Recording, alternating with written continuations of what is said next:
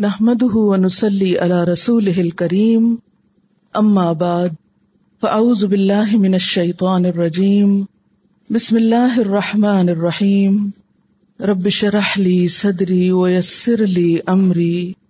واحلل عقدة من لساني يفقه قولي. إن الذين يحبون أن تشيء الفاحشة في الذين آمنوا لهم عذاب علیم فی الدنیا والآخرہ واللہ یعلم وانتم لا تعلمون بے شک وہ لوگ جو پسند کرتے ہیں کہ پھیلے فحاشی، فاحشہ، ان لوگوں میں جو ایمان لائے، ان کے لیے دردناک عذاب ہے دنیا میں بھی اور آخرت میں بھی۔ اور اللہ جانتا ہے اور تم نہیں جانتے ہو۔ ان الدینہ بے شک وہ لوگ وہ لوگ کوئی بھی ہو سکتے ہیں، کافر بھی ہو سکتے ہیں، یا سو کالڈ مسلم بھی ہو سکتے ہیں۔ یہ جو پسند کرتے ہیں، محبت رکھتے ہیں، چاہتے ہیں۔ کیا؟ انتشی الفاحشہ، تشیع کا لفظ جو ہے، اشاعت سے ہے۔ اردو میں عام استعمال ہوتا ہے، کسی بھی چیز کی نشر و اشاعت، پھیلانا، آشکارا ہونا۔ قوت پانا کسی کے خلاف بے بنیاد الزام وضع کرنا اور اس کو لوگوں کے اندر پھیلانا۔ بنیادی طور پر پھیلانے کے معنی میں کیا پھیلے؟ کس چیز کی اشاعت ہو؟ الفاحشہ، فاحشہ کی۔ فاحشہ کا لفظ جو ہے، عربی زبان میں کئی معنوں میں استعمال ہوتا ہے۔ بے حیائی کے معنوں میں، بدکاری کے معنوں میں جھوٹی خبر کی اشاعت کے لیے بھی۔ تو جو لوگ چاہتے ہیں کہ مسلمانوں کے اندر فاحشہ پھیلے، تو ہم ذرا فاحشہ کی مختلف قسمیں جو ہیں، ان کے بارے میں ذرا تفصیل سے دیکھیں گے۔ فاحشہ کے لفظی معنی کیا ہیں؟ بے حیائی، بدکاری، برے کام، کھلی برائی، ہر وہ کام جو انسان کی شہوانی خواہش میں تحریک پیدا کرنے کا سبب بنے، جو انسان کی لسٹ کو پرووک کرے۔ کوئی بھی چیز جو انسان کی نفسانی خواہشات میں اضافے کا سبب بنے۔ اس کی بہت سی صورتیں ہیں۔ پہلی صورت کیا ہے کہ کسی شخص پر یا کسی پاک دامن عورت پر زنا کا الزام لگانا اور پھر اس بات کو بغیر تحقیق کے لوگوں میں پھیلانا اور اسے بیان کرنا۔ گویا دوسرے لفظوں میں اسکینڈلس کو عام کرنا۔ تو جو لوگ اسکینڈلس پھیلانے میں دلچسپی رکھتے ہیں یعنی فاحشہ کے لیے اس تعریف کی روح سے اگر ایک لفظ ہم سلیکٹ کریں تو وہ کیا آتا ہے؟ اسکینڈلس عام کرنا یا اسکینڈلس پھیلانا۔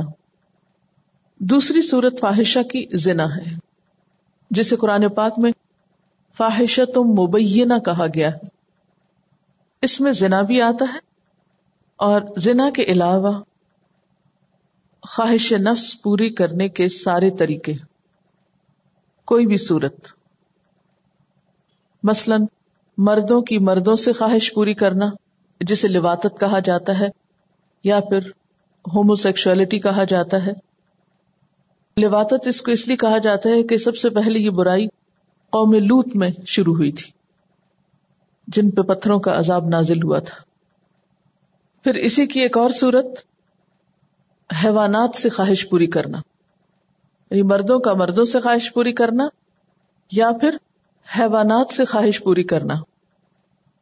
اس کے متعلق آپ صلی اللہ علیہ وسلم نے فرمایا ہے کہ اگر تم دیکھو کہ کوئی شخص حیوان پہ جا پڑا ہے تو اس کو بھی اور اس حیوان کو بھی مار ڈالو۔ یعنی اس جانور کو بھی مارنے کا حکم ہے ساتھ۔ اس میں بھی ضرور کوئی حکمت ہوگی۔ جیسے پاگل کتا ہوتا ہے نا، تو اگر وہ کاٹ لے تو پھر کیا حکم ہے کہ اس کو چھوڑو نہیں، مار ڈالو۔ اسی طرح ہو سکتا ہے کہ جس جانور کے ساتھ کوئی انسان برا فیل کرے، ہو سکتا ہے کہ اس کے اندر کوئی ایسی خرابی پیدا ہو جاتی ہے جو مزید انسانوں کے لیے نقصان دہ ہو۔ اس میں ہم دیکھتے ہیں کہ ویسٹ میں ایسی چیزیں بہت عام ملتی ہیں۔ پھر فاحشہ کی ایک اور صورت، عورتوں کا عورتوں سے تعلق لیسبینس شریعت نے عورتوں کے لیے بھی حدود مقرر کر دی۔ کوئی عورت کسی عورت کے سامنے ناف سے لے کر گٹنوں تک کا حصہ کسی صورت نہیں کھول سکتی۔ یہ جو ہمارے یہاں عام رواج ہے کہ عورتیں ایک دوسرے کے سامنے نہا لیتی ہیں یا کپڑے تبدیل کر لیتی ہیں اور اس میں جسم دوسرے کے سامنے کھل جاتا ہے، تو اس کی اجازت نہیں۔ اسی طرح آپ صلی اللہ علیہ وسلم نے اس بات سے بھی سختی سے منع کیا ہے کہ کوئی عورت کسی دوسری عورت کے ساتھ چمٹے یعنی اپنے سارے جسم کو چمٹا لے، اور خصوصاً لباس کے بغیر۔ جس طرح مرد کے مرد سے تعلق کو لباطت کہا جاتا ہے، اسی طرح عورت کی عورت سے تعلق کو سحاق کہا جاتا ہے۔ جیسے اسحاق لکھا جاتا ہے تو الف ہٹا دیں۔ سحاق۔ یعنی عورت کا عورت سے شہوانی تعلق جو ہے، وہ بھی فاحشہ میں آتا ہے۔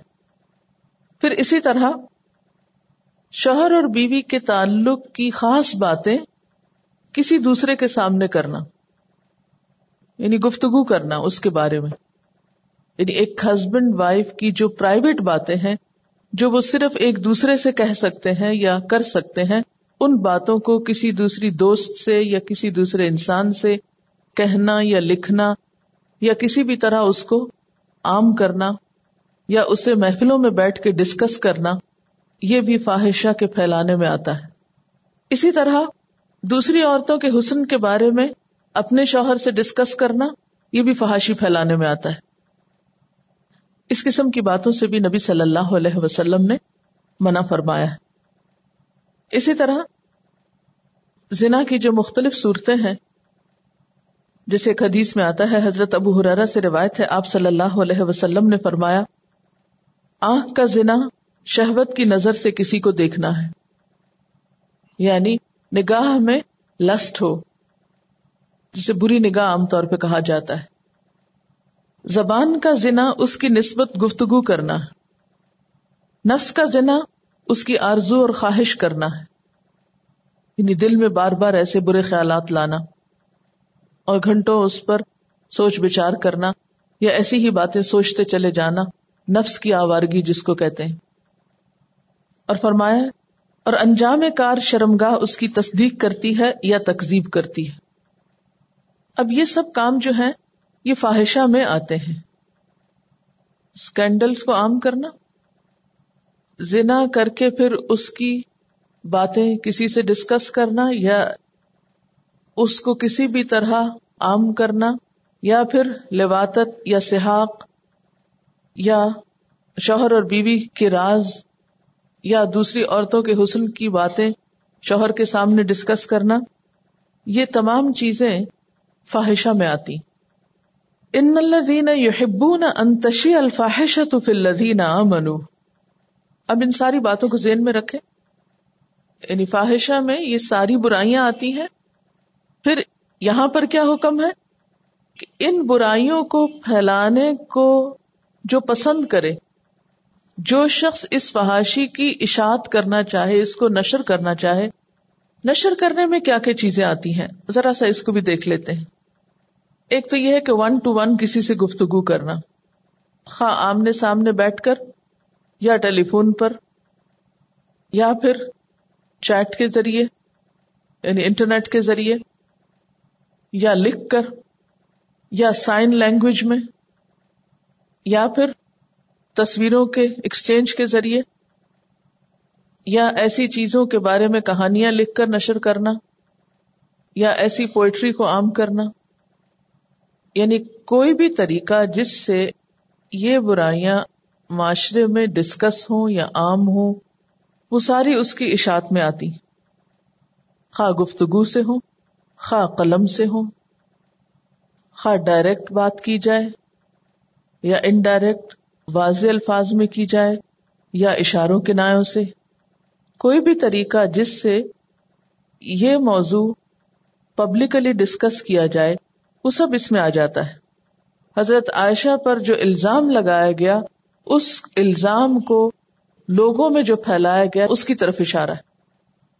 اب آپ سوچیں کہ اگر ایک جھوٹی خبر کی اشاعت کو، ایک الزام کے پھیلانے کو ناپسند کیا گیا، تو کہاں یہ کہ حقیقی واقعات کو محض لوگوں میں سنسنی پیدا کرنے کے لیے یا لوگوں کے اندر ایک ایسا ٹیسٹ ڈیولپ کرنے کے لیے کہ وہ اپنے اصل مقاصد کو چھوڑ کر یا تعمیری کام چھوڑ کر محض اس چیز کو تفریح کے نام سے یا دل لگی کے نام سے عام کرنے لگے، تو اس کے بارے میں پھر آپ سوچ سکتے ہیں کہ کیا حکم ہو سکتا ہے۔ اس وقت سوچنے کی بات یہ ہے کہ ہم بحثیت اما کیا کردار ادا کر رہے ہیں؟ انڈیویجلی اور کلیکٹولی اپنی ذاتی سطح پر یا اجتماعی سطح پر؟ افراد یا حکومت؟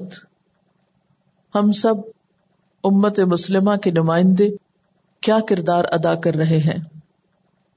پرنٹ میڈیا ہو یا الیکٹرانک میڈیا؟ ان دونوں کو ہم زیادہ سے زیادہ کس چیز میں استعمال کر رہے ہیں؟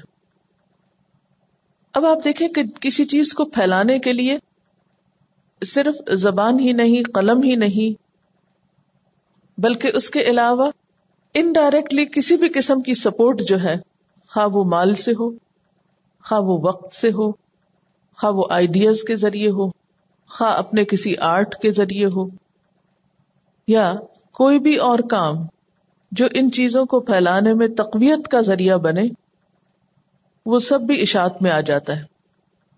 جس طرح نیکی کو پھیلانا یا خیر اور بھلائی کی بات کو عام کرنا انسان کے لیے صدقہ جاریہ ہو جاتا ہے۔ اسی طرح فاحشہ کی اشاعت جو ہے، وہ بھی انسان کے لیے نقصان کا سبب ہے۔ پھر اسی طرح ان کاموں کے لیے جو جگہ استعمال ہوتی ان جگہوں کو رینٹ آؤٹ کرنا یا ان کی آمدنی کھانا یا کسی بھی طریقے سے اس اشاعت میں حصہ لینا۔ اس کو آپ کیٹاگرائز کر سکتے ہیں۔ مزید بھی ان کے بارے میں فرمایا کہ ان الدین یحبون، جو لوگ پسند کرتے ہیں، جن کو یہ اچھا لگتا ہے، کہ فحاشی پھیلے۔ کس میں؟ فل لدین امن ایمان لانے والوں میں۔ یعنی ان کے مزاج یا ان کی جو ایکٹیویٹیز ہیں، ان میں ایسی چیزوں کو عام کرنا انہیں اچھا لگتا ہے۔ لہم عذاب علیم، ان کے لیے دردناک عذاب ہے۔ پھر دنیا والآخرہ، دنیا میں اور آخرت میں۔ واللہ یعلم و انتم لا تعلمون۔ اللہ جانتا ہے، تم نہیں جانتے کہ وہ عذاب کیا ہے، یا اس حکم میں اتنی سختی کیوں ہے۔ یعنی بعض اوقات ہم دیکھتے ہیں کہ ایسا کام کرنے والے بظاہر ترقی کر رہے ہوتے ہیں۔ بظاہر بہت خوش نظر آتے ہیں۔ بہت گلیمر ہوتا ہے ان کے ارد گرد۔ اور اس کو ہم ان کی کامیابی یا ان کی خوش قسمتی کا راز سمجھتے ہیں۔ اور ہم کہتے ہیں کہ نہیں، یہ کیسے ہو سکتا ہے کہ ان کے لیے عذاب ہو؟ ان کے لیے تو کوئی عذاب نہیں، ان کے لیے تو دنیا میں رونق ہی رونق ہے، یا خوشیاں ہی خوشیاں ہیں۔ لیکن یہاں کیا کہا گیا؟ وہ اللہ عالم و انتم لا تعلمون۔ اور اللہ جانتا ہے، تم نہیں جانتے ہو۔ دنیا کے عذاب کی تو کئی شکلیں ہو سکتی ہیں، لیکن آخرت کا عذاب جہاں تک ہے، اس کے بارے میں حدیث میں آتا ہے کہ میراج کی رات میں کچھ ایسے لوگوں کے پاس سے آپ صلی اللہ علیہ وسلم کا گزر ہوا، جن کی جلد آگ سے بنی ہوئی کینچیوں سے کاٹی جا رہی تھی۔ آپ نے فرمایا، میں نے جبریل سے پوچھا، یہ کون لوگ ہیں؟ انہوں نے بتایا یعنی جبریل علیہ السلام نے، کہ یہ وہ لوگ ہیں جو عورتوں کو اپنی طرف مائل کرنے اور بدکاری کرنے کے لیے بناؤ سنگھار کرتے تھے۔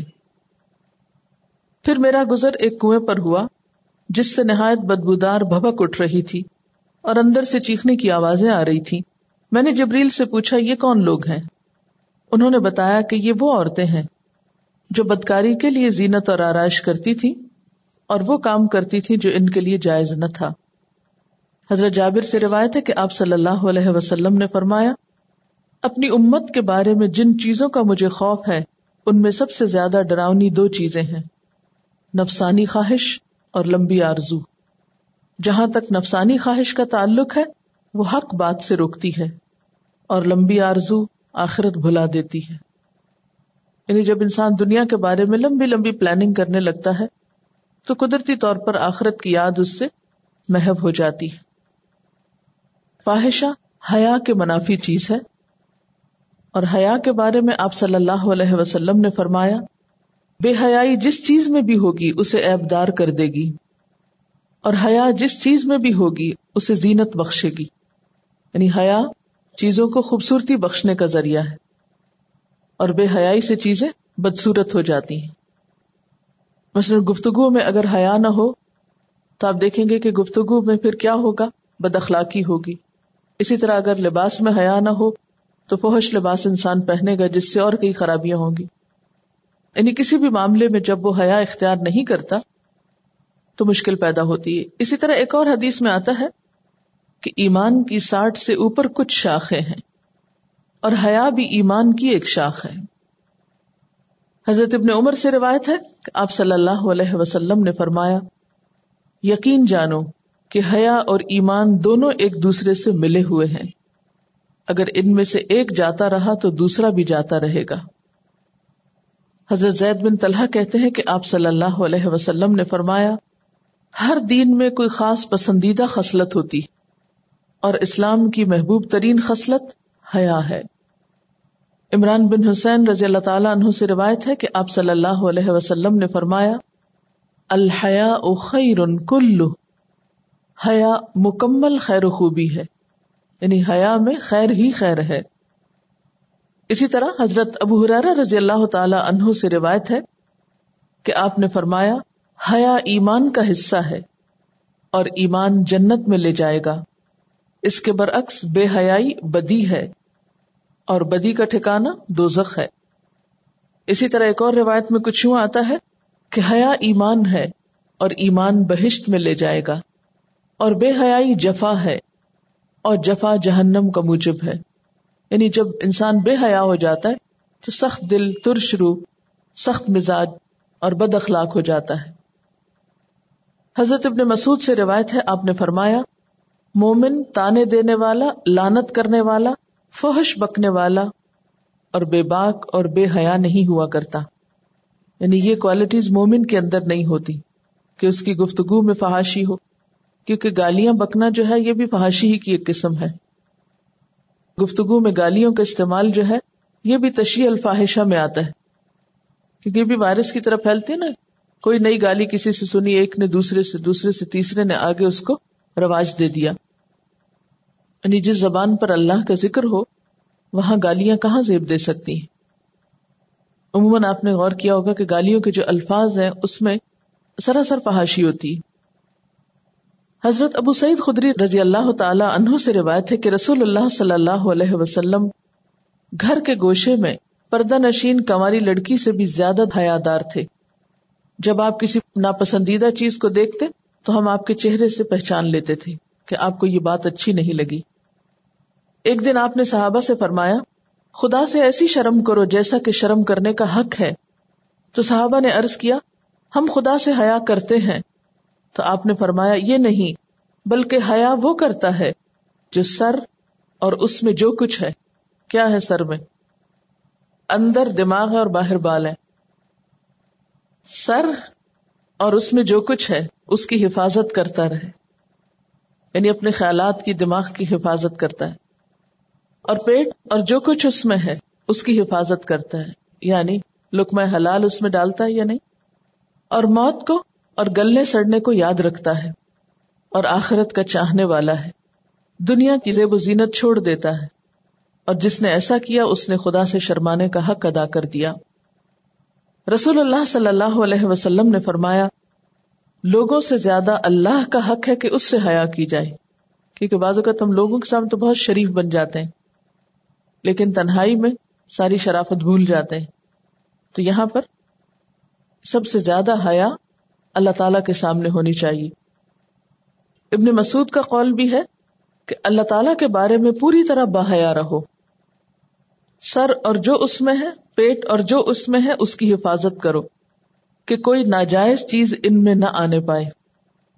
اور موت اور آزمائش کو یاد رکھو کہ آج اگر اچھے دن ہے تو کل کوئی امتحان بھی ہو سکتا ہے، بیماری سے یا کسی بھی چیز کے نقصان سے۔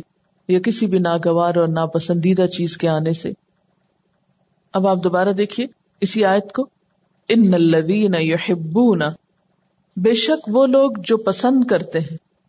انتشی الفاحشت کہ فاحشہ پھیلے، فاحشہ کی اشاعت ہو، فاحشہ سپریڈ ہو۔ فل لدین امنو ان لوگوں میں جو ایمان لائے۔ لہم عذاب علیم فی دنیا والآخرہ۔ ان کے لیے دنیا اور آخرت میں دردناک عذاب ہے۔ آخرت کے عذاب کی بات تو ابھی ہوئی تھی، جو آپ صلی اللہ علیہ وسلم کو معراج کے موقع پر دکھائی گئی تھی۔ لیکن دنیا میں عذاب کی شکلیں کیا ہو سکتی ہیں؟ ان میں آپ دیکھیے کہ موجودہ دور میں ایڈز کی بیماری کسی سے بھی ڈھکی چھپی نہیں، جو سراسر نتیجہ ہے فحاشی کا۔ اور جیسا کہ ایک حدیث میں بھی آتا ہے کہ جب کسی قوم میں فحاشی پھیل جاتی ہے تو اللہ تعالیٰ اس میں ایسے امراض پیدا کر دیتا ہے جو ان کے پہلوں میں نہیں ہوتے۔ تو ایڈز جیسی بیماری کا پھیلنا جو ہے، یہ اس حدیث کی تصدیق کرتا ہے۔ پھر اسی طرح ذہنی سکون کا ختم ہو جانا، یہ بھی عذاب کی ایک شکل ہے۔ دل کا چین اٹھ جانا، سب کچھ ہوتے ہوئے انسان کی خوشی ختم ہو جانا۔ تو دنیا میں بھی دردناک عذاب ہے اور آخرت میں بھی۔ اذا لم تستح فسنا معاشتا جب تم حیا نہ کرو تو جو چاہو کرو۔ حیا کیا چیز ہے؟ حیا انسان کے اندر کی وہ قوت ہے جو اسے برائی کرنے سے روک دیتی ہے، برائی کے راستے میں رکاوٹ پیدا کر دیتی۔ دوسرے لفظوں میں آپ اس کو جھجک کہہ سکتے ہیں، آڑ کہہ سکتے ہیں، شرم کہہ سکتے ہیں انقباز نفس کہہ سکتے ہیں۔ انقباز انقباز ہوتا ہے، اندر ایک گھٹن ہونے لگتی ہے، اندر سے کچھ کھچنے لگتا ہے۔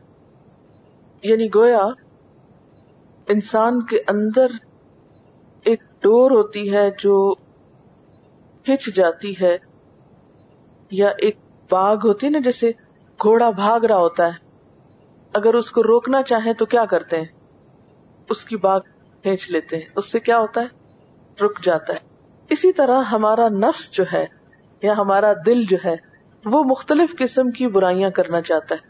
مختلف قسم کے غلط کام کرنا چاہتا ہے۔ مختلف قسم کی خواہشات کی تکمیل چاہتا ہے۔ وہ خواہشات جن کی تکمیل انسان کو ہلاکت میں مبتلا کر سکتی۔ خواہش کے لیے کیا لفظ آیا ہے؟ ہوا۔ اور ہوا کا معنی کیا ہوتا ہے؟ اوپر سے نیچے گرنا۔ تو خواہشات انسان کو اوپر سے نیچے گراتی ہیں۔ اخلاقی طور پر یا اعمال کے اعتبار سے یا نتیجے کے اعتبار سے۔ اب آپ دیکھیں کہ نفس کو اگر آپ تشبیح دیں ایک سرکش گھوڑے سے تو حیا کیا ہے؟ دراصل اس گھوڑے کو باغ ڈالنا یا لگام ڈالنا کہ جو اس کو کھینچ کے رکھتا ہے۔ اب امیجن کریں کہ وہ باغ ٹوٹ گئی۔ نتیجہ کیا نکلے گا؟ یا آپ کے ہاتھ سے نکل گئی۔ کیا ہوگا آپ گھوڑا بے لگام ہو جائے گا اور جدھر چاہے گا گھس جائے گا۔ ہو سکتا ہے کسی ممنوع کھیت میں جا گھسے، ہو سکتا ہے آپ کو اوپر سے نیچے گرا پھینکے، ہو سکتا ہے کسی کو لتاڑ چتاڑ دے۔ پھر آپ اس سے کس چیز کی توقع کریں گے؟ ہر، وہ کچھ بھی کر سکتا ہے۔ یہی چیز دراصل اس حدیث میں بیان کی گئی ہے۔ ادا لم تستا ہی فسنا معاشیتا جب حیا نہیں رہی، وہ لگام نہیں رہی، وہ چھٹ گئی، وہ تار ٹوٹ گئی، پھر جو دل چاہے کرو۔ تو جس شخص کے اندر حیا نہیں ہوتی، وہ اندر سے لگام کھینچنے کی صلاحیت نہیں رکھتا، پھر نتیجہ کیا ہوتا ہے؟ انسان کسی حد پہ جا کے نہیں رکتا۔ پھر اب دیکھیے کہ دین میں دو طرح کی ذمہ داریاں ہیں ہم پہ۔ ایک کیا ہے؟ اللہ کے حقوق ہے اور ایک دوسری طرف بندوں کے حقوق ہے دین کی ایک یہ سیدھی سی تقسیم ہے، ایک موٹی سی تقسیم ہے۔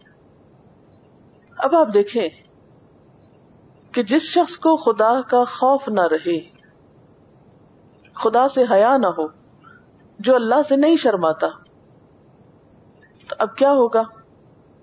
اللہ کے حقوق ادا کرنے کا وقت آئے گا، تو وہ ڈھیٹ ہو کے بیٹھا رہے گا۔ نماز کا وقت ہے۔ اسے کوئی حیا نہیں۔ اللہ تعالی سے شرماتا نہیں ایسا شخص۔ وہ ٹھیٹ بن کے بیٹھا، میں نہیں پڑھتا۔ میں سو رہا ہوں، میں کھا رہا ہوں، میں اپنے دوستوں سے باتیں کرنا چاہتا ہوں۔ مجھ سے نہیں پڑھی جاتی نماز۔ تو یہ کیا ہے دراصل؟ اللہ تعالی سے جھجک نہ ہونا، حیا نہ ہونا۔ کیونکہ جس شخص کو یہ خیال آ جائے کہ مجھے اللہ نے سب کچھ دیا اور میں اسی کے لیے نہیں اٹھ رہا، پھر وہ نہیں بیٹھ سکتا کہ آرام سے بیٹھا رہے اور نماز چھوڑ دے۔ اسی طرح زکات دینا مثلا۔ تو جس شخص کے اندر حیا نہیں، وہ کیا کرتا ہے؟ غریب کا مال اپنے مال میں ڈال کے کھا لیتا ہے۔ زکات یہی ہے نا، غریبوں کا مال ہے یا ضرورت مندوں کا مال ہے۔ تو اس شخص کے اندر حیا نہیں ہے نا، اگر اللہ سے شرماتا ہوتا وہ بندہ، تو کیا کرتا؟ اگر آپ کسی کے پیسے اپنے پاس رکھ لیں، اس کا کیا مطلب ہے؟ کہ بہت ڈھیٹ انسان ہے بے حیا انسان ہے تبھی آپ نے ایسا کیا نا؟ دوسری طرف حقوق و لباد ہے۔ حقوق و لباد میں کیا ہوتا ہے؟ کسی انسان کا مال نہ کھایا جائے، کسی انسان کی بےزتی نہ کی جائے، یا اس کو تانا نہ دیا جائے، یا جھوٹ نہ بولا جائے، یا غیبت نہ کی جائے، ہے نا؟ اب جو شخص کسی کی برائی مثلاً اس کے منہ پہ کر رہا ہے کیا اس کے اندر کوئی حیا ہے؟ جھجک ہے، جس کے اندر جھجک ہوتی ہے، وہ نہیں کر سکتا۔ وہ منہ نہیں کھول سکتا۔ اللہ سے جو شرماتا ہے، وہ جھوٹ نہیں بول سکتا کہ اللہ تعالیٰ کیا کہیں گے؟ اس شخص نے بات کچھ تھی اور بتائی کچھ، اس کو تو اندر سے ہی ایسی شرمندگی ہوگی کہ میں نے کیا کیا۔ اصل میں ہم حیا کو ایک بہت ہی ریسٹرکٹیڈ معنوں میں لیتے ہیں، وہ پردہ کرنا یا کپڑے پہن کے رکھنا وغیرہ۔ وہ ایک بہت لمیٹڈ مفہوم ہے۔ یہ زندگی کے ساری چیزوں پر آتا ہے۔ شرم و حیا صرف لباس اور پردے کا نام ہی نہیں ہے۔ صرف لباس سے متعلق نہیں ہے حیا۔ وہ ایک حصہ ہے۔ نبی صلی اللہ علیہ وسلم نے فرمایا، بے حیائی جس چیز میں بھی ہوگی، اسے ایب دار کر دے گی۔ مثلا کسی انسان میں ہے بے حیائی، تو اسے ایب دار کر دے گی، اس میں ایب ہوگی وہ بدتمیز ہوگا بد اخلاق ہوگا بد زبان ہوگا، فضول باتیں بولے گا۔ لیکن جس شخص کے اندر جھجک ہوگی، وہ نہیں ایسا کرے گا۔ آپ نے فرمایا، ما کان الفحش فی شیء الا شانه وما کان الحیاء فی شیء الا زانه اور حیا جس چیز میں بھی ہوگی، اسے چار چاند لگا دے گی، اسے خوبصورت بنا دے گی۔ اب دو لوگوں کو اپنے امیجنیشن میں لائیں۔ ایک ہے کہ جو لفظ منہ میں آتا ہے، بدتمیزی سے بولے چلے جا رہا ہے اور ایک ہے کہ جو سوچ سمجھ کے بولتا ہے اور نرمی سے بات کر رہا ہے اور اچھے الفاظ کا چناؤ کر رہا ہے۔ تو دونوں میں فرق ہو جائے گا نا؟ چاہے ایک نے کتنا بھی اچھا میک اپ کر رکھا ہو، کتنے بھی خوبصورت کپڑے پہن رکھے۔ تو جہاں نرمی آپ کو خوبصورتی دیتی ہے، اس کے بعد کیا خوبصورتی دیتی ہے؟ حیا۔ اچھا ایک چیز ہے کہ ہم حیا کو صرف عورتوں کے لیے ضروری سمجھتے ہیں۔ ہر ایک کے لیے ضروری نہیں سمجھتے۔ حالانکہ حیا کا تعلق صرف عورتوں سے بھی نہیں ہے۔ نبی صلی اللہ علیہ وسلم سے بڑھ کر کوئی حیا دار نہیں تھا۔ آپ کے حیا کے بارے میں کیا آتا ہے؟ ایک کماری لڑکی سے بھی بڑھ کر حیا دار تھے۔ پھر آپ کو یہ بھی معلوم ہے کہ حیا جو ہے، یہ ایمان کا حصہ ہے۔ ایمان کا حصہ یعنی اس کی روٹس ایمان سے نکلتی ہیں۔ ایک درخت ہوتا ہے جو زمین سے نکلتا ہے نا۔ مسل کلمت طیبت کشجرت طیبت اسلحا ثابت و فرعها فی السماء۔ توتی اکلها کلہین بزن ربها ایک اچھے درخت کی خوبی کیا ہوتی ہے کہ اس کی جڑیں زمین کے اندر ہوتی ہیں، جڑیں بڑی گہری ہوتی ہیں۔ روٹس والا ہوتا ہے اور شاخیں اوپر تک جاتی ہیں۔ خوب پھلا پھولا درخت ہوتا ہے۔ مریل سکڑا نہیں۔ اچھا اب آپ دیکھیں کہ ایک درخت تو وہ ہے جس کی جڑیں گہری ہیں زمین میں اور ایک آپ کیا کریں کہ وہ تو بڑا ٹائم لگتا ہے جڑے زمین میں جانے میں اور پتے لگنے میں اور اتنا کون انتظار کرے۔ لاؤ ایک لکڑی کا کھمبا اور لگاؤ یہاں اور اس پہ پتے چپکا دیتے ہیں اور نیچے سے اس کو تھوڑی سی زمین میں مٹی کھود کے ٹھوک دیتے ہیں۔ ایک یہ درخت بنا لیا آپ نے، لکڑی کے کھمبے پر۔ اور ایک وہ ہے جس کی جڑیں ہیں۔ دونوں میں فرق ہے کہ نہیں ہے؟ بہت فرق ہے نا۔ ہم نے پتا کیا کیا، ہم لکڑی کے کھمبے بن کے نا، کہیں اس پہ کوئی پتا چپکا لیتے ہیں، کہیں کوئی چپکا لیتے ہیں، اور ہم کہتے ہیں بہت اچھے مسلمان ہو گئے ایسا ہی نا ہمارا اسلام۔ جہاں دل چاہتا ہے کچھ چپکا لیتے ہیں اپنے اوپر، جو نہیں دل چاہتا اتار پھینکتے ہیں۔ اور ایک وہ درخت ہے کہ جس کی روٹس ہیں۔ جیسی جیسی روٹس ہیں، ویسا ویسا اوپر اس کے نکھار آ رہا ہے۔ اصل اسلام یہی ہے۔ جب نبی صلی اللہ علیہ وسلم فرماتے نا کہ حیا ایمان کا حصہ ہے، تو حیا کیا ہے؟ ظاہر کی چیز ہے نا جو خوبصورتی دیتی ہے پرسنالٹی کو۔ لیکن اس کی روٹس کہاں؟ نیچے گئی ہوئی ہیں۔ ایمان کے ساتھ لنکڈ ہے تب وہ فریش ہوگا ٹری اور پھر اس کے اندر سے خیر پھوٹتی چلی جائے گی نا؟ آپ نے دیکھا ہوگا نا کہ جب باہر آتی ہے تو درخت جو ہوتا ہے وہ اتنا نہیں اس کا سائز رہتا. پہلے سے بڑھ جاتا ہے، نئی شاخیں نکل آتی، نئے پتے نکل آتے ہیں۔ تو نبی صلی اللہ علیہ وسلم نے بھی فرمایا کل ایمان بد و ستون شعبت والحیاء شعبت من الایمان۔ ایمان کی ساٹھ سے کچھ اوپر شاخیں ہیں اور حیا بھی ایمان کی ایک شاخ ہے۔ یعنی اسلام کا جو ٹری ہے اس کی ساٹھ ستر جڑے ہیں۔ حتیٰ کہ یہاں تک فرمایا گیا کہ حیا اور ایمان ساتھ ساتھ ہیں۔ اگر ایک اٹھ جائے تو دوسرا بھی اٹھ جاتا ہے۔ اور حیا کے بغیر نرمی نہیں آتی، یہ بھی آپ کو بتا دوں۔ کیونکہ اگر آپ بے حیا، بدتمیز ہوں گے تو تبھی آپ سختی پہ بھی اتر آئیں گے نا۔ تو اگر آپ کو حیا آئے کسی سے، تو آپ اس سے بدتمیزی نہیں کر سکتے پھر۔ سختی نہیں پھر ایسی کر سکتے۔ تو حدیث ہے ان الحیا اول ایمان قرآن قرآن اجمی ان فضا رفع احدهما رفع الاخر نبی صلی اللہ علیہ وسلم نے فرمایا، یقین جانو کہ حیا اور ایمان دونوں ایک دوسرے سے ملے ہوئے ہیں۔ حیا اور ایمان کیا ہے؟ ایک دوسرے سے ملے ہوئے ہیں۔ اگر ان میں سے ایک جاتا رہا تو دوسرا بھی جاتا رہے گا۔ ایک چلا گیا تو دوسرا بھی چلا جائے گا۔ ابن عباس کی روایت میں کہ ان میں سے ایک چھین لیا گیا تو دوسرا خود ہی اس کے ساتھ ہی چلا جائے گا۔ اچھا آپ دیکھیں نا کہ عام طور پر حیا کا مظاہرہ کہاں کہاں ہوتا ہے؟ کہاں کہاں آپ بہت ڈیسنٹ بہت شریف، بہت کائن، بہت ناز و ادا والے ہوتے ہیں شادی کے موقع پر۔ اور کلاس میں، اور بزرگوں کے سامنے، اور آفس میں باس کے سامنے۔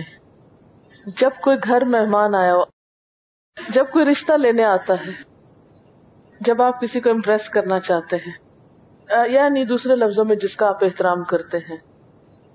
جب آپ کا کوئی فائدہ ہو کسی سے، جب آپ اپنی فیوریٹ پرسنالٹی کے سامنے ہو جب کوئی تعریف کرے تو پھر آپ ذرا سمٹ جاتے ہیں یا پھول جاتے ہیں وٹ ایور پھر کہاں ہم لبادہ اٹھا پھینکتے اب وہ سچویشن دیکھ لیجیے کہاں اتار دیتے ہیں اپنا گھر والوں کے سامنے اور پارٹیز وغیرہ میں، دوستوں میں، جہاں زیادہ پرینک ہوتے ہیں۔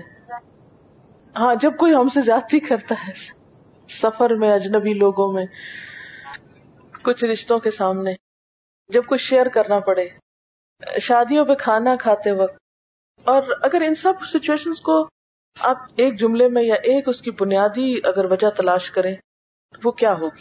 میرے خیال میں جو بنیادی بات ہے نا، وہ مفاد ہے، مفاد پرستی ہے۔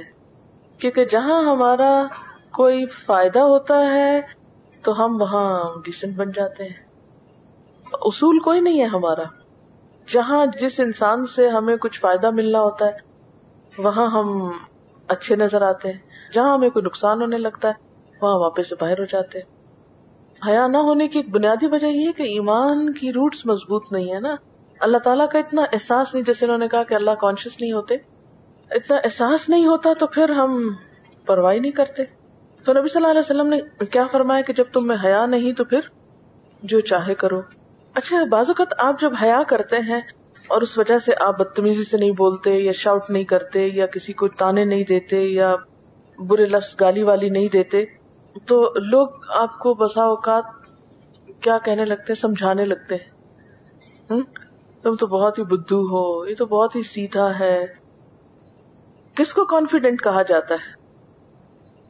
مفٹ لوگوں کو۔ مجھے کسی کا ڈر نہیں۔ یہ کون سی خوبی ہے؟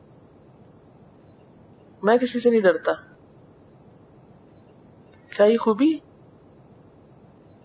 ڈر کی بات نہیں ہے۔ ڈر تو واقعی کیوں کسی کا ڈر ہو؟ لیکن لحاظ جھجک احترام، یہ بہت ضروری ہے۔ آپ دیکھیں کہ ہمارے معاشرے کی عملی صورت حال کیا ہے۔ اخبار دیکھیں اور لوگوں کے بیان دیکھیں۔ جو مختلف بیان آتے ہیں روز سیاست دانوں کے، ان کو آپ دیکھیں۔ مسلمان کو مسلمان کا احترام ہی نہیں ہے۔ کیا نصیحت کرنے کا انداز یہی ہوتا ہے کہ صرف دوسرے کی خامیاں ہی ڈھونڈی جائے اور ان کو کریٹیسائز کیا جائے؟ کیا نبی صلی اللہ علیہ وسلم نے دین کی تبلیغ ایسے ہی کی تھی کہ ہر روز ابو جہل کے خلاف ایک بیان آتا تھا آپ کا؟ یا ابو لہب کے خلاف ایک اسٹیٹمنٹ جاری ہوتی تھی روز؟ کیا آپ نے پالیٹکس نہیں کی؟ کی ہے نا؟ کیا آپ نے جنگیں نہیں لڑی؟ لڑی ہے نا؟ لیکن ان میں کتنی نصیحتیں کی؟ درخت نہیں کاٹنا، بچوں کو کچھ نہیں کہنا، عورتوں کو کچھ نہیں کہنا، راہبوں کو کچھ نہیں کہنا۔ کتنی باتیں بتائی یہ سب کچھ کس سے تعلق رکھتی؟ حیا سے تعلق رکھتی۔ حیا تو دراصل اتنی خوبصورت فیکلٹی ہے یا اتنی خوبصورت خصوصیت ہے کہ جو آپ کو دراصل ایک برے کام میں ہاتھ ڈالنے سے روک دیتی ہے۔ نہیں نہیں، آگے نہیں جانا، یہ نہیں کرنا۔ نہیں، یہ ٹھیک نہیں ہے۔ نبی صلی اللہ علیہ وسلم ایک انصاری کے پاس سے گزر رہے تھے۔ اس وقت وہ اپنے بھائی کو سمجھا رہا تھا کہ بھائی ایسا شرمیلا ہونا بھی ٹھیک نہیں۔ تم اسے منہ توڑ جواب دو۔ ایسا جواب دو کہ بس سیدھا ہو جائے۔ عام طور پہ ہم یہی کہتے ہیں آدمی کو کچھ تو دلیر ہونا چاہیے۔ اس کو ہم کیا سمجھتے ہیں؟ بہادری۔ میں نہیں ڈرتا کسی سے۔ یہ تو گنڈا گردی بھی ہو سکتی۔ بہت سے گنڈے کی یہی لفظ بولتے ہیں کہ ہم نہیں ڈرتے کسی سے۔ تو خوبی تو نہ ہوئی نا؟ کہ انسان کو کچھ تو دلیر ہونا چاہیے۔ تم ساری زندگی سنتی رہو گی۔ دو چار سناؤ پھر دیکھنا۔ تو اکثر کیا ہوتا ہے؟ دو چار آپ سناتے ہیں، اس سے وہ آٹھ، دس کوئی اور سنا دیتا ہے آپ کو۔ تو نبی صلی اللہ علیہ وسلم نے کیا فرمایا؟ اس کو دا ہو، چھوڑ دو اس کو، ایسی نصیحتیں مت کرو۔ ایسی دلیری مت دلاؤ۔ فن الحیا من المان کیونکہ حیا تو ایمان میں سے ہے۔ حضرت زید بن طلحہ کہتے ہیں کہ نبی صلی اللہ علیہ وسلم نے فرمایا ان لکل دین خلقن و خلق الاسلام الحیا ہر دین میں کوئی خاص پسندیدہ خصلت ہوتی ہے۔ یعنی ہر دین کی ایک خاص پہچان ہوتی ہے۔ اور اسلام کی محبوب ترین خصلت حیا ہے۔ کہ مسلمان جو ہے، اس کی گفتگو میں اس کے چال چلن میں، اس کی بات کرنے کے انداز میں اوئے اوئے نہیں ہوتی۔ ہائے ہائے نہیں ہوتی۔ یہ میں ایک پیسج آپ کو پڑھ کے سناتی ہوں۔ ایک شخص نے سانڈ کو چھیڑا۔ بیل جو ہوتا ہے۔ اس کے بعد سانڈ نے اس کو اپنی سینگ سے مارا۔ اب سانڈ کو چھیڑنے والا ویسے کیا بن رہا ہوگا؟ دلیر۔ اب بتانا کیا مقصود ہے کہ ہم بہت بہادر ہیں؟ تو ایسی حالت میں آپ کیا کہیں گے؟ کہ سانڈ نے آدمی کو مارا؟ یا یہ کہا جائے گا کہ سانڈ نے آدمی کو مارا اور آدمی نے اپنے آپ کو سانڈ سے مروایا؟ مروایا نا؟ تو بسا اوقات ہم بدتمیزی کر کے، بے باکی کر کے، غلط بیانی کر کے، بے حیائی کر کے ایک غلط خیالی کا شکار ہوتے ہیں کہ سانڈ کی کوئی حیثیت نہیں، میں اس کو لگا لوں گا دو چار۔ تو پھر ایسا کیوں ہوتا ہے کہ جب سانڈ پیچھے بھاگتا ہے؟ پہلے سانڈ کو بھینس کو تو بھینس سے سب ڈرتے ہیں کہ نہیں؟ کوئی ڈرتا ہے بھینس سے؟ اگر گلی میں بھینس جا رہی ہو تو آپ پاس سے گزریں گے؟ نہیں گزرتے۔ سبھی ڈرتے ہیں اس سے کہ ہمارے پیچھے بھاگ پڑے گی۔ اب اسی طرح جیسے کتا گزر رہا ہوتا ہے، تو آپ کیا کرتے ہیں؟ کیا یہ بہادری کہ آپ اس کو ششکار کے گزرے ہیں؟ نہیں، کہ بہادری نہیں ہے۔ اسی طرح ایول جو ہوتا ہے یا شر جو ہوتا ہے یا معاشرے کے بدتمیز لوگ جو ہوتے ہیں، ان کو ایسی شے نہیں دینی چاہیے کہ وہ پلٹ کے آپ کے ساتھ بدتمیزی کرے نبی صلی اللہ علیہ وسلم نے فرمایا ہے، لا ينبغي للمؤمن ان يذل نفسه۔ قالوا، وكيف يذل نفسه؟ قال، يتعرض من البلاء لما لا يطيق۔ کسی مومن کو ایسا نہیں کرنا چاہیے کہ وہ اپنے آپ کو ذلیل کرے۔ لوگوں نے کہا، کوئی شخص کیسے اپنے آپ کو ذلیل کرے گا؟ آپ نے فرمایا کہ وہ ایک ایسی مصیبت مول لے جس کی وہ طاقت نہ رکھتا ہو۔ یعنی ایسے کو چھیڑ دے کہ جس کا پھر جواب وہ سہنے کی گنجائش نہ رکھتا ہو، نہ سہ سکتا ہو۔ تو جب انسان بے حیا ہوتا ہے نا بدتمیز ہوتا ہے، بد اخلاق ہوتا ہے، تو بسا اوقات اس کا خمیازہ بہت برا بھگتنا پڑتا ہے۔ آپ نے دیکھو کہ بہت سے لوگوں کو ان کے نوکر قتل کر دیتے ہیں۔ ایسا کیوں ہوتا ہے؟ کیونکہ بسا اوقات مالک جو ہے وہ بہت بدتمیزی کرتا ہے اور دوسرا انسان بےزتی محسوس کرتا ہے، وقتی طور پہ کچھ نہیں کہہ سکتا، لیکن موقع پاتے ہی ٹکانے لگا دیتا ہے۔ ایک دفعہ اخبار میں میں نے پڑھا تھا، مجھے پوری خبر تو یاد نہیں، لیکن اس میں یہ تھا کہ ایک نوکر نے اپنی مالکا کو بہت بری طرح قتل کیا تھا۔ اور اس میں لکھا تھا کہ بی بی بہت بےزتی کرتی تھی۔ تو بعض اوقات ہم یہ سمجھتے ہیں کہ ہم سے کمزور ہیں، یہ چھوٹے ہیں۔ تو کسی کو بھی فنڈ نہیں کرنا چاہیے۔ لیکن عام طور پر ہم کیا کرتے ہیں؟ خود ایک مصیبت میں ہاتھ ڈالتے ہیں۔ پھر ہم کسی اور کو ذمہ دار قرار دیتے ہیں۔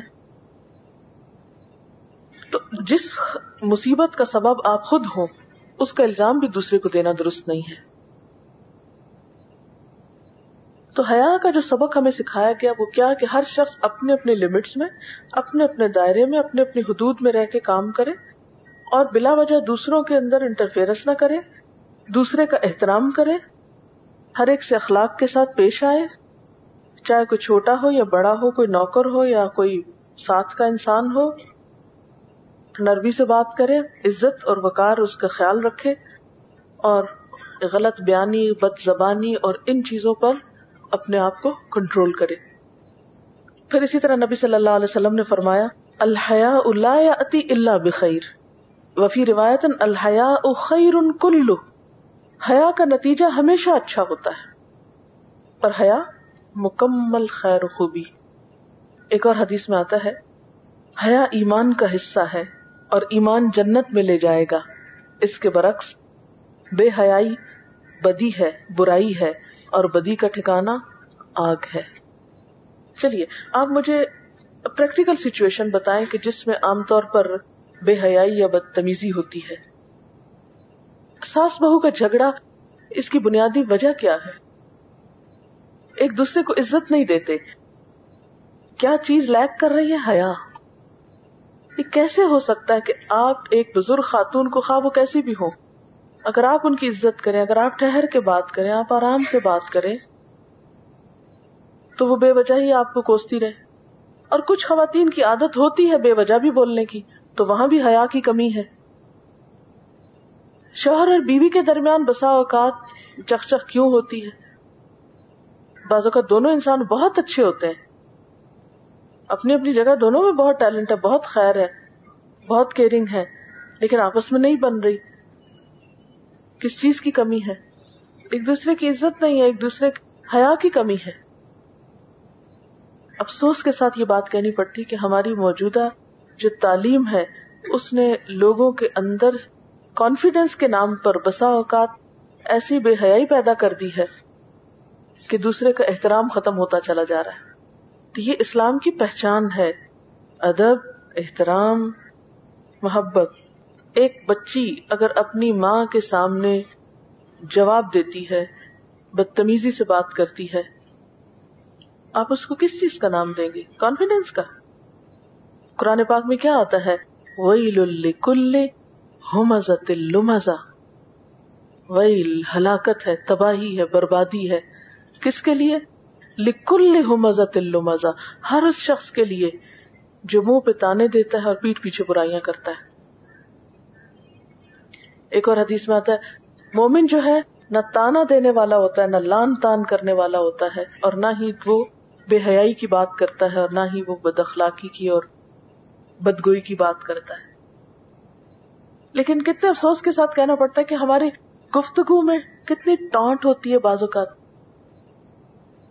تو بات یہ ہے کہ ہم بعض اوقات دوسروں کا مذاق اڑانے کو بھی یہ سمجھتے ہیں کہ ہم لوگوں کے لیے تفریح کا ذریعہ بنا رہے ہیں تفریح فراہم کر رہے ہیں۔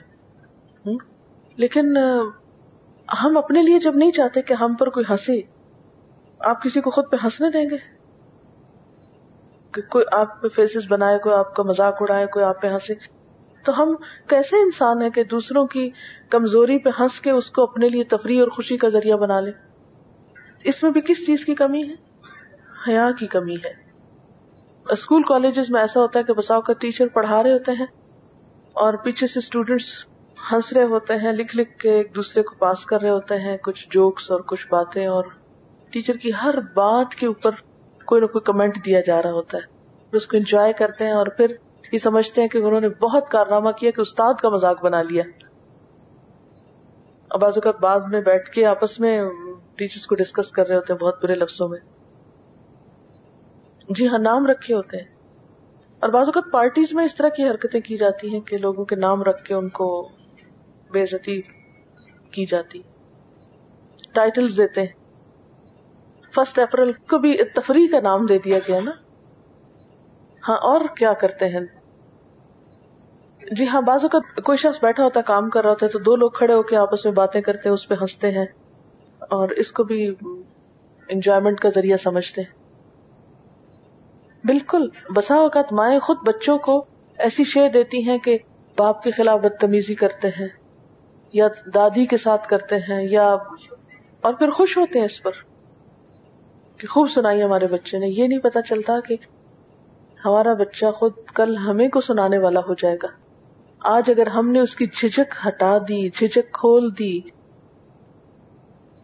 تو کل پھر ازا لم تستا ہی فسنا معاشیتا جو کسی اور بزرگ کی توہین کر سکتا ہے وہ کیا آپ کی نہیں کر سکتا؟ وہ کل آپ کی بھی کر دے گا۔ بالکل صحیح کہہ رہی بے حیائی کی ایک اور قسم جو بہت عام ہے، وہ گفتگو میں گالیوں کا استعمال ہے۔ اور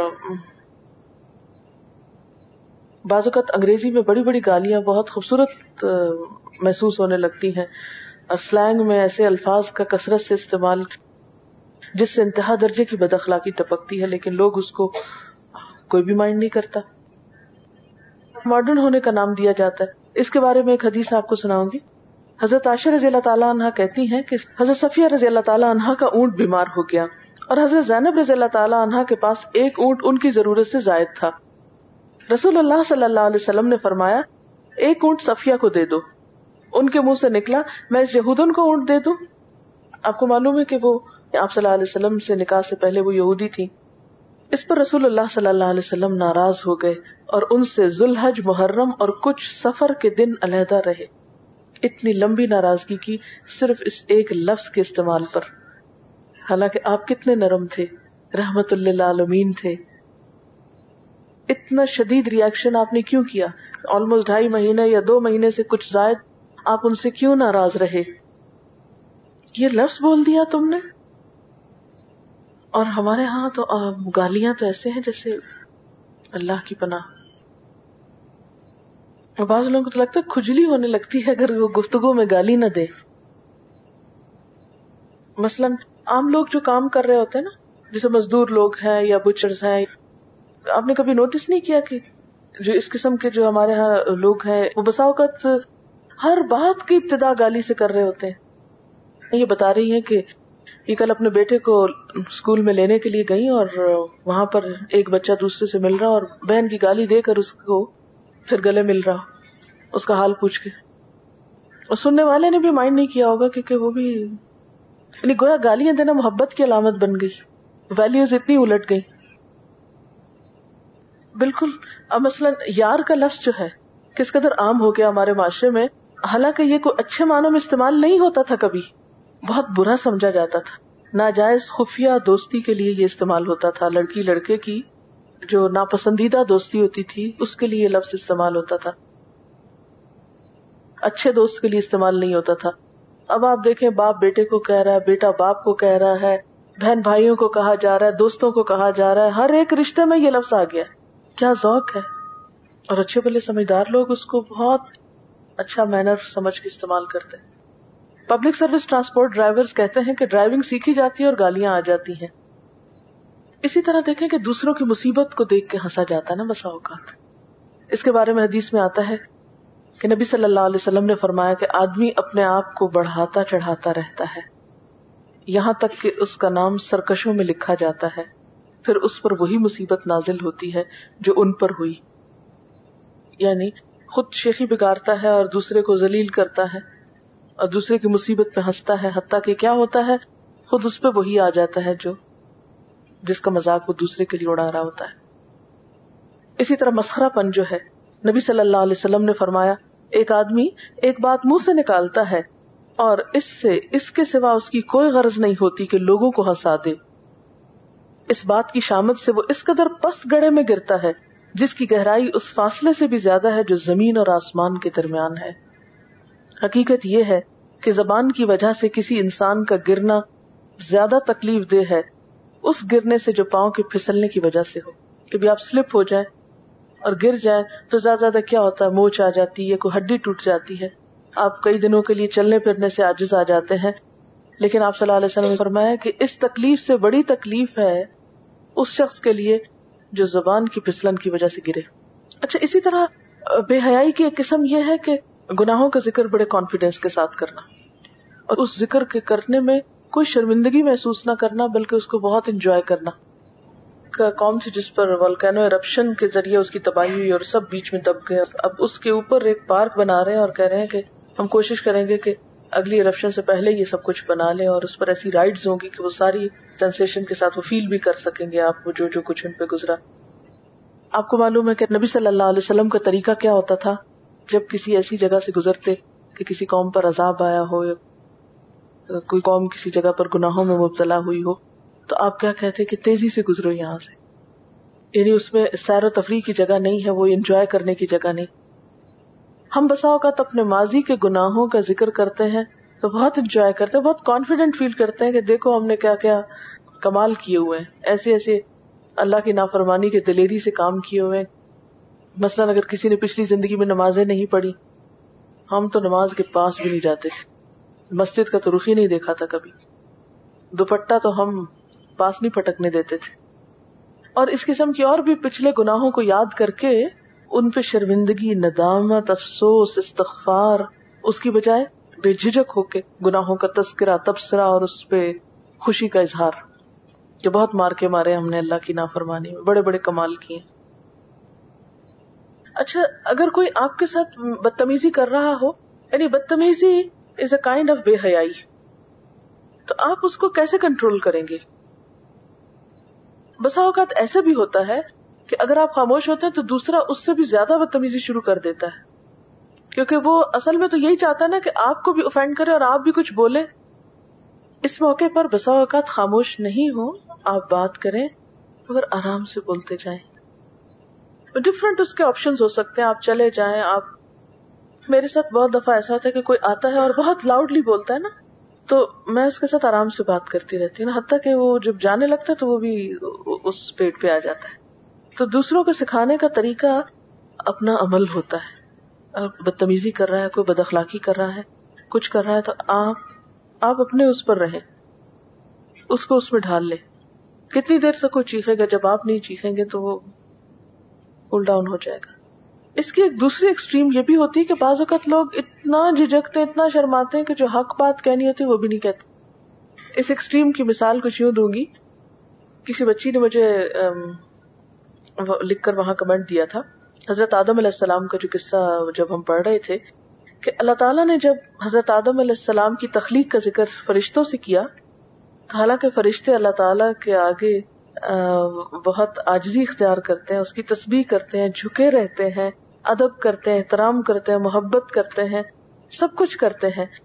لیکن جب اللہ تعالیٰ نے ان کے سامنے اپنا عزم یا ارادہ رکھا، اپنا پروگرام رکھا، تو اس شرم اور جھجک اور ادب اور احترام میں انہوں نے یہ نہیں کیا اچھا ٹھیک ہے۔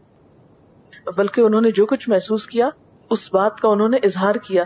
اتجل فیحا میں یوفسد فیحا کیا آپ اس میں وہ بنائیں گے جو اس میں فساد کرے گا؟ تو بسا اوقات ہم یہ آڑ لیتے نہیں، ہمیں تو بہت جھجک آتی ہے، اس لیے ہم کسی کے ساتھ کوئی بات نہیں کر سکتے۔ ایسی جھجک جو ہے، یہ بھی پسندیدہ نہیں ہے۔ جھجک وہی اچھی ہے جو آپ کو اچھا کام کرا دے۔ وہ جھجک اچھی نہیں جو آپ کو نیکی سے روک دے۔ دیکھیے، حیا، یہ جھجک کی دو قسمیں ہو گئی ایک وہ کہ جو آپ کو برائی سے روکے۔ یہ بھی پسندیدہ ہے۔ اور ایک وہ جو آپ سے نیکی کروا لے، یہ بھی پسندیدہ ہے۔ لیکن حیا کی وہ قسم جو آپ کو نیکی سے روک دے، یہ بذات خود ایک ناپسندیدہ بات ہے۔ کسی بھی خیر کے کام میں، کسی بھی اچھے کام میں اگر آپ کے پاس کوئی اچھا آئیڈیا ہے اچھا مشورہ ہے، اچھی سجیشن ہے، اچھی بات ہے، تو آپ اس کو آگے ضرور پہنچا دیں۔ ایک کلیکٹو ایفرٹ جو ہوتی ہے وہ بہت فائدہ مند ہوتی ہے۔ بہ نسبت اس کے کہ ایک ہی شخص بولتا چلا جائے، بولتا چلا جائے۔ زیادہ سے زیادہ کیا ہوتا ہے؟ یہ کیا ہوگا؟ ایک دفعہ آپ کو ایک بات اچھی نہیں لگے گی، آپ کو ایک دفعہ آپ بات کریں گے، لوگ آپ پہ ہنس پڑیں گے، لوگ آپ کو کچھ کم سمجھیں گے، تو کوئی بات نہیں، ہم نے لوگوں کے لیے جب کیا ہی نہیں تو فکر کس بات کی کہ لوگ کیا سمجھ رہے ہیں ہم کو؟ ان کا سوال یہ ہے کہ اگر ایک کامیڈین جو ہے وہ اللہ کی مخلوق کو خوش کرنے کے لیے کسی کو ہنسا رہا ہے تو کیا یہ کوئی غلط کام ہے؟ نہیں غلط کام نہیں ہے اگر دوسری مخلوق کو ناراض نہ کرے۔ یہ بلا کیا بات ہوئی کہ آپ ایک کو ذلیل کر کے تو دوسرے کو ہنسا رہے ہیں؟ وہ بھی تو اللہ کی مخلوق ہے جسے آپ ذلیل کر رہے ہیں۔ تو یہ حد سے بڑی ہوئی بات ہوگی نا پھر۔ تو اسلام اعتدال کا نام ہے۔ ہمارا دین اعتدال کا نام ہے۔ اگر کوئی پوچھے نا آپ سے کہ اسلام کیا ہے؟ اعتدال۔ اس میں کوئی چیز منع اس سینس میں نہیں ہے کہ وہ حرام ہے آپ پر۔ اس کی جائز شکل بھی موجود مثلاً آپ دیکھیں، روزے رکھنا فرض ہے، لیکن چھوڑنے کی اجازت بھی ہے۔ تو یہ کیا بتاتا ہے؟ اعتدال۔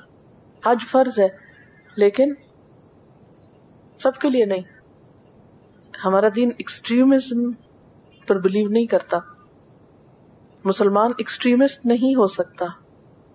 مسلمان تو معتدل مزاج ہوتا ہے۔ اس کا تو غصہ غم، خوشی، ہر چیز اعتدال میں ہوتا ہے۔ اور اعتدال میں رہنا ہی تو اصل مشکل ہے۔ وجہ اللہ کم امتن وسطن تو وسط کا کیا مانا ہے؟ درمیانی، معتدل۔ ابھی جو روزے کی بات میں نے کی، تو روزہ مخصوص حالات میں چھوڑا بھی جا سکتا ہے۔ نماز بھی مخصوص حالات میں چھوڑی جا سکتی ہے۔ کھڑے نہیں ہو سکتے، بیٹھا جا سکتا ہے۔ اشاروں سے پڑھ سکتے وزو نہیں کر سکتے، تیمم کر سکتے ایمان کے لیے جان دینے کی بات بھی آتی ہے، لیکن بسا اوقات جب جان کو خطرہ ہو، تو اس بات کی رخصت بھی ہے کہ آپ ایمان چھپا لیں، ہے نا؟ دو چیزوں سے علم ضائع ہو جاتا ہے، حیا اور تکبر۔ دو شخص کے درمیان مربت کی خوبصورت دیوار ہوتی ہے، جو کہ بد کلامی سے اور بد زبانی سے گر جاتی ہے۔ یعنی کوئی بھی دو انسانوں کے درمیان جو تعلق ہوتا ہے، اس میں جو مربت ہوتی ہے، ایک دوسرے کا لحاظ ہوتا ہے۔ یہی اس تعلق کو خوبصورتی بخشتا ہے۔ فرمایا فضل اللہ علیکم و رحمت اور اگر تم پر اللہ کا فضل اور اس کی رحمت نہ ہوتی وہ ان اللہ رعف الرحیم اور بے شک اللہ تعالی شفقت کرنے والا مہربان ہے۔ تو کیا ہوتا؟ پھر اللہ کا عذاب تمہیں اپنی گرفت میں لے لیتا۔ دشمنوں کی سوچی سمجھی سازش۔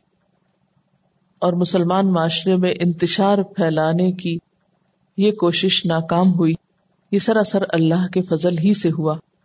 اگر وہ نہ ہوتا تو تم بہت مشکل میں پڑ جاتے۔ یہ چند اصول جو تھے وہ میں نے آپ کے سامنے رکھ دیے ہیں کہ ان الفاظ سے مراد کیا ہے۔ باقی ڈیٹیلز اور اس کے آگے جو بہت سی چیزیں ہیں، اس پر ہم لیٹر آن بات کر سکتے ہیں۔ وآخر دعوانا ان الحمد للہ رب العالمین۔